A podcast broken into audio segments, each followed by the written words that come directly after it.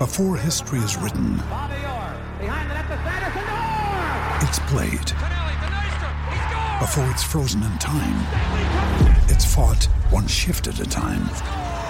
Before it's etched in silver, it's carved in ice. What happens next will last forever. The Stanley Cup Final on ABC and ESPN Plus begins Saturday.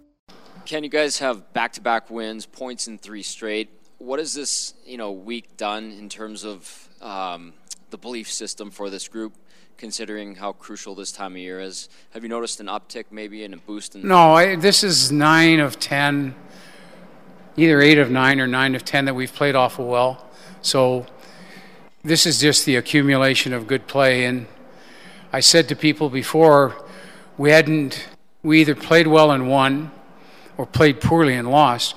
We hadn't reached the stage where we'd played well and didn't win.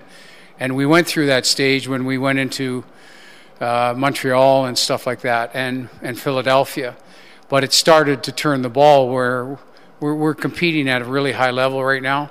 And not every game is going to be clean, but if you compete at this level, like we're doing, you give yourself a chance against anybody every night. And now we're on the other side of these one goal games.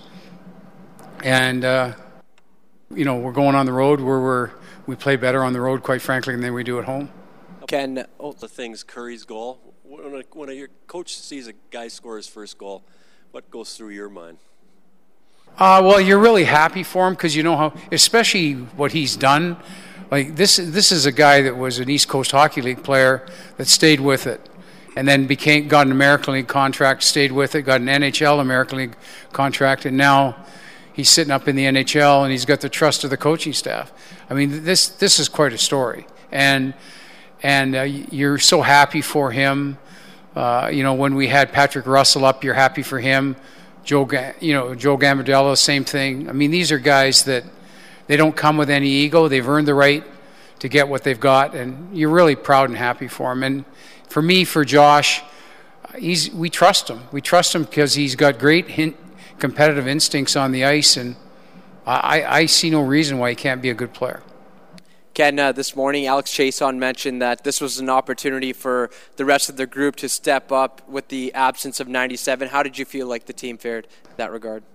Well, I told the guys we don't need a hero. We, we need everybody's best. And it wasn't the cleanest game today.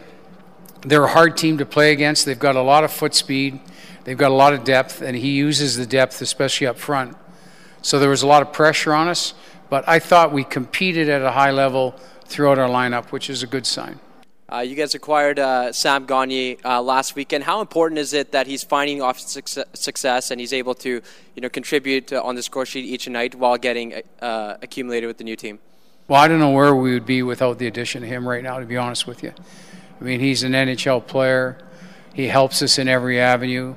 Obviously, the, he's playing more minutes now than he's ever played, probably in the National Hockey League. So he's he's in a really good situation for him and his family right now. So, Ken, when they go, go to video replays on that last play in the last minute, does the coach even have any idea?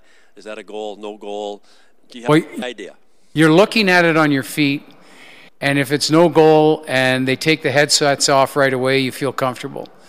But as that thing was going on and it's delayed over there, now you're getting nervous. So now I'm thinking, do I have to make the call of goalie interference? And and then, but I kept seeing the guy stick whack our, our goalie and turn him sideways, and it looks obvious to me. But when it takes that long, Jim, that's when, as a coach, you get really nervous. How'd you see the last hit by Corey Perry on Darnell Nurse? I, somebody just mentioned it here. I, I haven't seen it yet, so I can't comment on it, but I'll take a look.